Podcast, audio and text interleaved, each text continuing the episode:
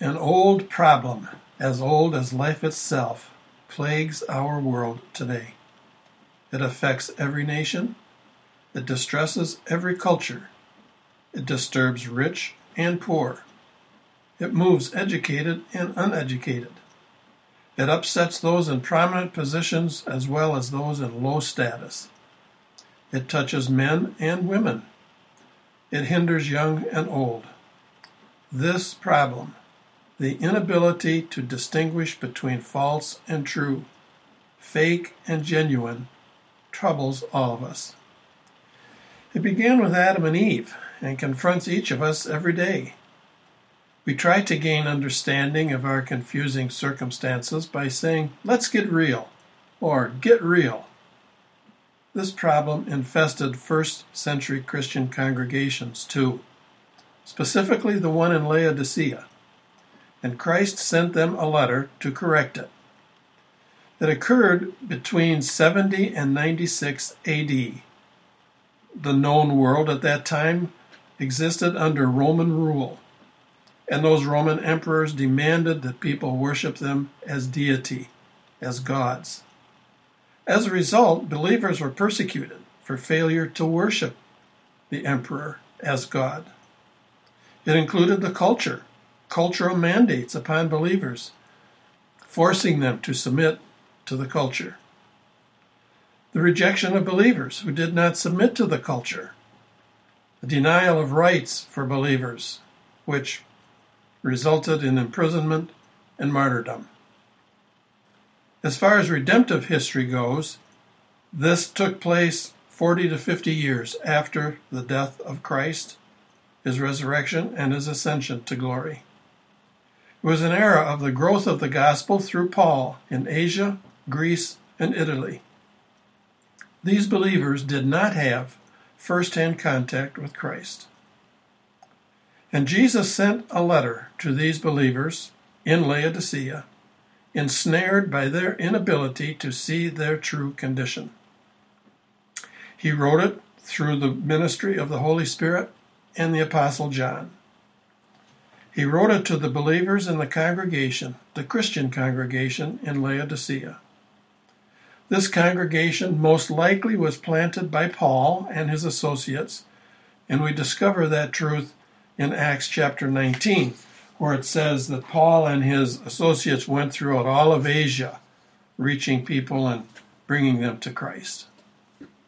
The story of these believers is narrated in the letter that Jesus wrote to them, and we find it recorded in Revelation chapter 3, verses 14 to 22. I will read that text, and then we will examine the verses and the text together. And unto the angel of the church of the Laodiceans write, These things saith the Amen, the faithful and true witness, the beginning of the creation of God. I know thy works, that thou art neither hot, hot nor cold. I would that you were cold or hot. So then, because thou art lukewarm, and neither cold or hot, I will spew thee out of my mouth. Because thou sayest, I am rich and increased with goods, and have need of nothing, and knowest not that you are wretched, miserable, poor, blind, and naked. I counsel thee to buy of me gold tried in the fire, that thou mayest be rich, white raiment, that thou mayest be clothed, and that the shame of thy nakedness do not appear. And anoint your eyes with eye salve that you may see. As many as I love, I rebuke and chasten. Be zealous, therefore, and repent. Behold, I stand at the door and knock. If any man hear my voice and open the door, I will come into him, and will sup with him, and he with me. To him that overcometh will I grant to sit with me in my throne even as I also overcame and am set down with my Father in his throne. He that hath an ear, let him hear what the Spirit saith unto the churches. Well, let's begin looking at this text, and we'll start right off with verse number 14. And verses 14 to 15 give to us several attributes of Christ. And in this letter, he begins by revealing himself and his nature. In fact, this whole text includes numerous aspects of Christ's nature, and we'll look at them as, as we come through with those individual verses. But we find here in verse number 14 and number 15 some very specific aspects of the nature of Christ. He calls himself the Amen. Bible scholars Louw and Nida describe this as the affirmation of what is spoken is true. Strong's agrees and says it means to be firm and steady. So Christ is revealing himself as the firm one. You can believe what I say. And then, secondly, he calls himself the faithful and true witness, kind of a confirmation, a, a reiteration, if you will, of the word Amen. And then he says, the beginning of the creation of God. That phrase has brought great confusion among people. They believe and teach that Jesus Christ was the first creation or first creature of God. But that is not what the words mean. According to Lenski, they very clearly point out that Christ is not saying here that he was the first creature created by God. What the words actually mean is that Christ is the source of God's creation, the absolute medium of creation the one who constitutes the initial cause of creation. And Strong's puts it this way the beginning as the efficient cause of creation.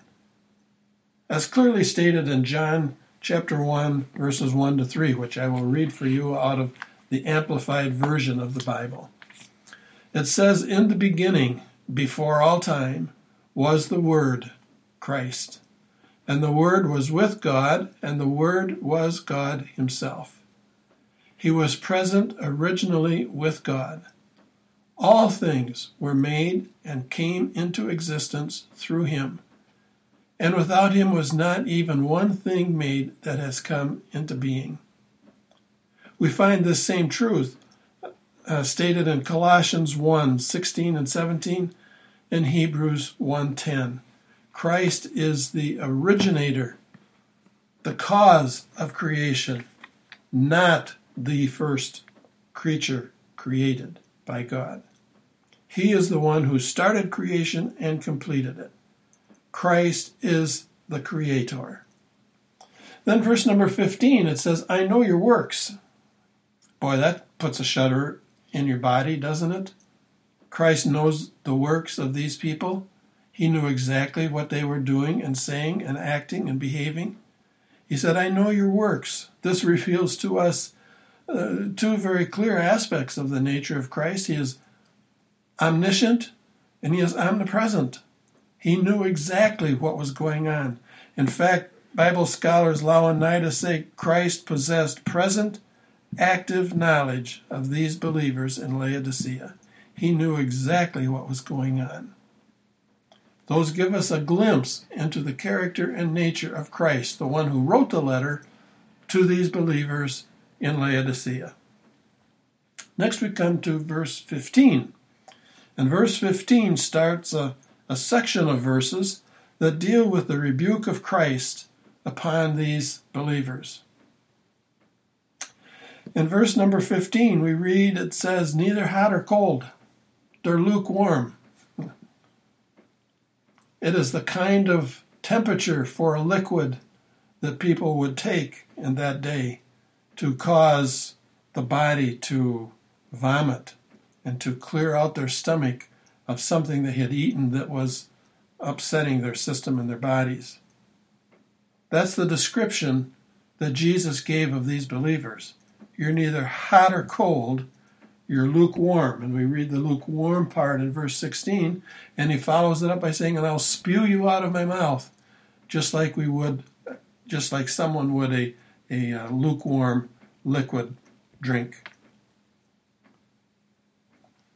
What he was saying is he was rejecting their lukewarm spiritual condition. They were neither hot nor cold. They neither professed an, any zealousness towards God, nor did they reject it. They just went, oh, come see, come saw. And then it says they were it says that they claimed they were rich that they were rich and increased in goods. In reality, that may have described their physical condition. Perhaps they were wealthy. But it has no bearing upon their true spiritual condition. They believed that their financial affluence proved an advanced spiritual condition. But instead, in Christ's eyes, it confirmed the contrary. It confirmed that they were poor, wretched, miserable, blind, naked. We find all of those descriptors in verse 17 following what they said. They thought they were rich, have need of nothing. And Jesus said, Oh, you don't really know your true condition. You have not been able to t- distinguish between that which is fa- false and that which is true. This congregation faced a real crisis. They emphasized worldly riches. They believed that satisfaction in life came from things of the world and appreciated them and pursued them more than spiritual joy and satisfaction. It indicates pride, self confidence instead of reliance upon God, lack of spiritual vitality, absence of holiness, and a dearth of zeal towards God. The believers at the church in Laodicea, to whom, Paul, uh, to whom Jesus wrote this letter through John, gives to us a real life example of the book of Ecclesiastes and its conclusion. Riches fail to satisfy the longings of the heart. These believers, unbeknownst to them, were in need of spiritual revival. Verse number 18, we read the beginning of Christ's calling them back, in which he says to them, Take my counsel. I am Lord and sovereign. I can be trusted. Believe me. Lenski, the great biblical scholar, said Christ, in essence, was saying, Come to me. You will find in me and coming to me true riches and spiritual growth. And here's what will result if you'll come. If you'll come, you'll find true riches. If you'll come, you'll find white raiment, which speaks of holiness and you'll be clothed in holiness. And then we see you'll have no shame for your nakedness. It wasn't talking about bodily nakedness, it's talking about spiritual nakedness. You'll have no shame for it because you'll be clothed in holiness. And I will give you eye salve for your eyes so that you can see and understand. Gives to us a picture and a description of the faithfulness of Christ to the covenant that he made with those who would trust and follow him. And it describes for us the work of the Holy Spirit and what he would provide for believers in their lives. And we find in John chapter 3 and chapters 14 to 16 a description of the work of the Holy Spirit in the lives, first of all, in unbelievers, regenerating them unto new life, and then in, in chapters 14 to 16, the ministry of the Holy Spirit in the lives of believers. He teaches, he regenerates, he reveals truth, he corrects from sin, like Jesus was providing for them here in this letter, and he conforms them to his image. Verse number 19, we find here the call to repentance. This wasn't just a minor fixing that these believers needed, they needed a total transformation. And he says, I love you so much that I rebuke you and I chasten you. And I point out to you your error and your sin. And I do so because I love you, as we read in verse number 19. And then he says, Be zealous and repent. Turn from your behavior presently and come unto me and find in me those things that you desperately need that the world cannot provide and give to you. It was a proof to them of his love. Then we find in verse 20 and 21 Behold, I stand at the door and knock. Again, this phrase has caused great consternation, some confusion, and some disagreement among Bible scholars and believers. Many of them believe that this is a verse relating to salvation, and they picture Christ standing before an unbeliever and knocking on that person's heart and saying, If you'll just let me in, I will come in and sup with you. But remember the audience for this letter from Christ. He did not send it to unbelievers, He sent it to believers, those who were followers of Him, believers in Laodicea and members of this congregation. So it can't be one that talks about salvation. It must talk about something else, and he's indicating here that he desires intimate fellowship with these believers. Not just a false one, not just one based on dreams, but on reality of true fellowship with Christ. And he says, I will come in and sup with you if you will respond to me. And furthermore, I will give you reward. You'll sit with me. Not only will you have intimate fellowship with me, but you will sit in glory with me. Again, a Bible scholar that I've grown to appreciate, Lentz, is describing here what it meant to sit on a throne with me. What he's talking about here is they would reign with Christ throughout eternity. Christ was established on the throne next to the Father when, he, when Christ ascended from the earth. He set him on his throne at his right hand and gave to him all authority in heaven and earth. And he reigns now and will reign throughout eternity. And he, Jesus promised to these believers, if you come to me and repent and turn and zealously seek after me, you will sit on my throne with me. In other words, you will reign with me throughout eternity. They would experience Christ's victory, his eternal glory, and their presence with Christ. Why did Jesus send this letter to these believers? Well, we've seen a little indication of it already because he loved them. And he needed to rebuke them and chasten them for their unchristlike behavior. And in the process, he was revealing himself to them and gave indications to them in this letter of his character and his nature, and especially of his love for them. And it also gives to us an indication of his disregard for a false profession. A friend of mine who now resides in glory with Christ, a man by the name of Don Loney, put it this way Don't lip it if you don't live it. In other words, don't be a hypocrite. Don't say you follow Christ and not follow him. The scriptures give to us and confirm this letter that Christ sent to these believers the demand for self denial. In Luke chapter 9, verse number 23, we read it in this fashion Jesus speaking, and he said to them all, If any person wills to come after me, let him deny himself.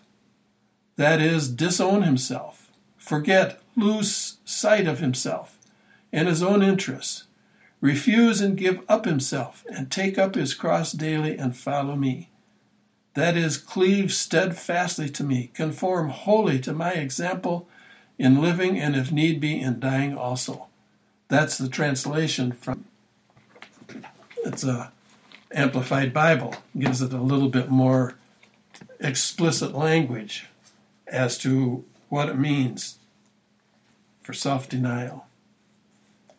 And then there's the promised rewards to those who would follow Christ. He promised abundant life. Jesus said, I am come unto you that you might have life and have it more abundantly. That's in a well known verse, John chapter 10 10. And then we read in John chapter 14 a further explanation of Christ wanting intimate fellowship uh, with his followers and those who believed and trusted in him. We find that in John 14, verses 21 to 23. And I'll read this again from the Amplified Bible.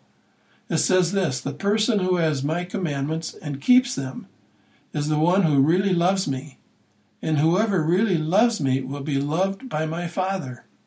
And I too will love him, and will show and reveal myself to him. I will let myself be clearly seen by him, and make myself known to him. A little farther on in the passage it says, And we will come and make our abode with him, come and live within the lives of believers. And then he was reminding them of eternal life with Christ, promise made in his covenant that he would make with those who believed and trusted in him.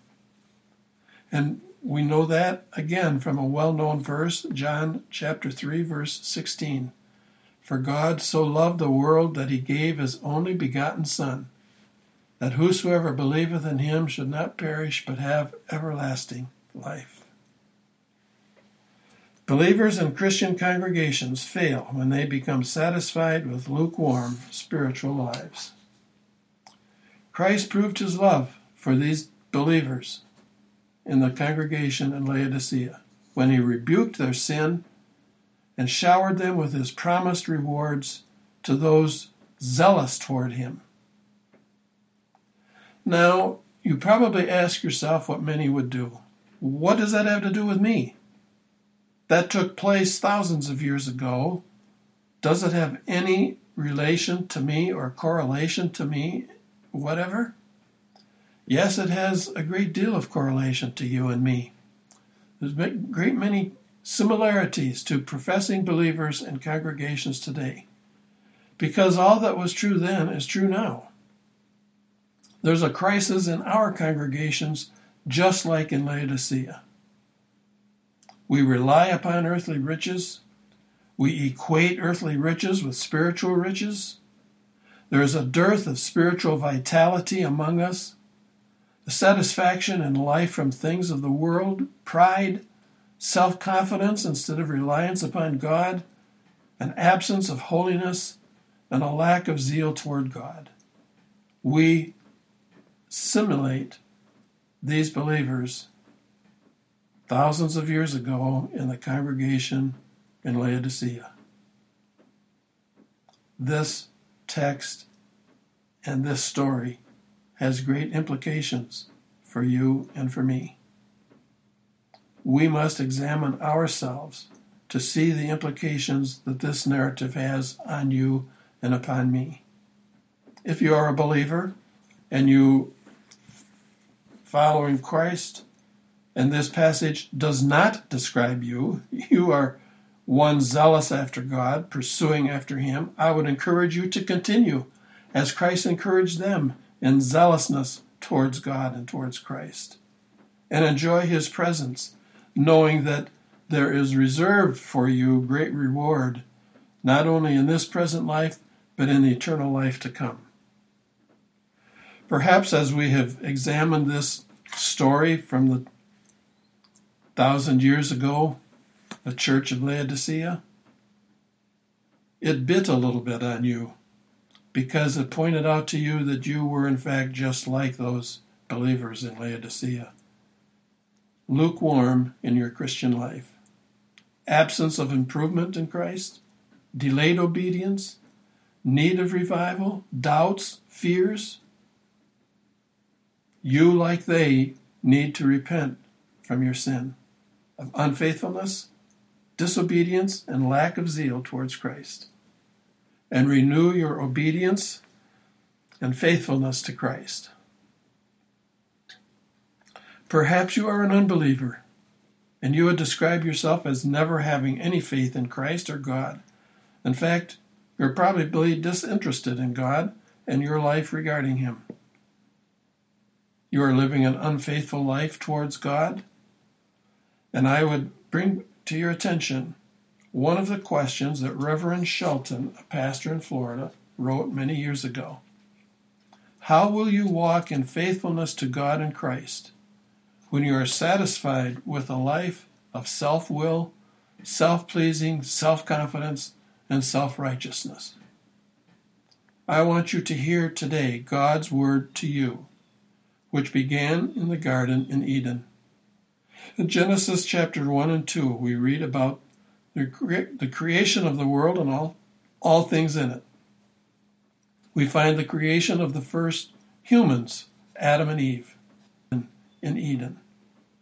They were the forerunners of all humanity. All of us come from Adam and Eve.